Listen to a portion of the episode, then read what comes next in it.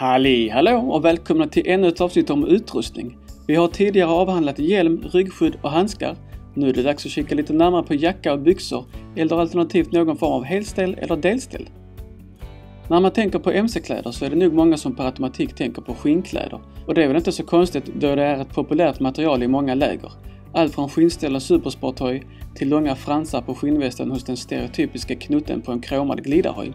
Men vad skulle ni säga om jag säger att det faktiskt inte är några som helst problem att hitta mc-kläder i textil också? Textil innefattar nu för tiden allt ifrån allvädersjackor till jeansbyxor och flanellskjortor.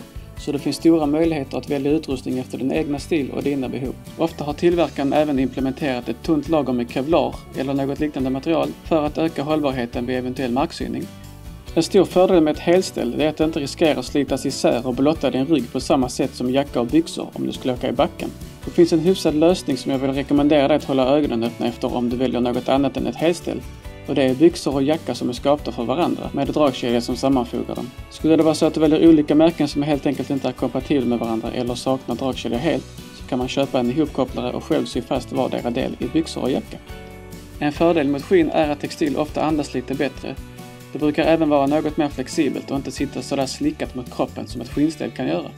Vissa textilplagg klarar regn bättre än andra, men det finns även impregneringsspray som man kan köpa och spraya på för att få lite extra skydd mot väta. Utrustning i textil har ofta praktiska fickor och det brukar finnas en aning utrymme att faktiskt förvara saker där. Vissa skinnställ kommer med mindre fickor, men det är i ärlighetens namn ganska sparsamt. Skulle du fastna för ett skinnställ med obefintliga fickor så finns det mindre väskor man kan montera kring höften eller låret så man får med sig det viktigaste ändå. Fördelen med skinn, det är däremot att det blir lite av ett extra skydd i sig och är väldigt slitstarkt. Dessutom så är det ju faktiskt ganska snyggt också.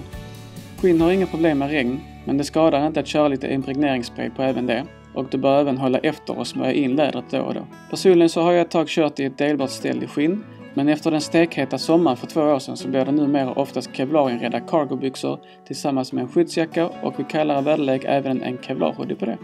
Vad är ett delbart ställ förresten?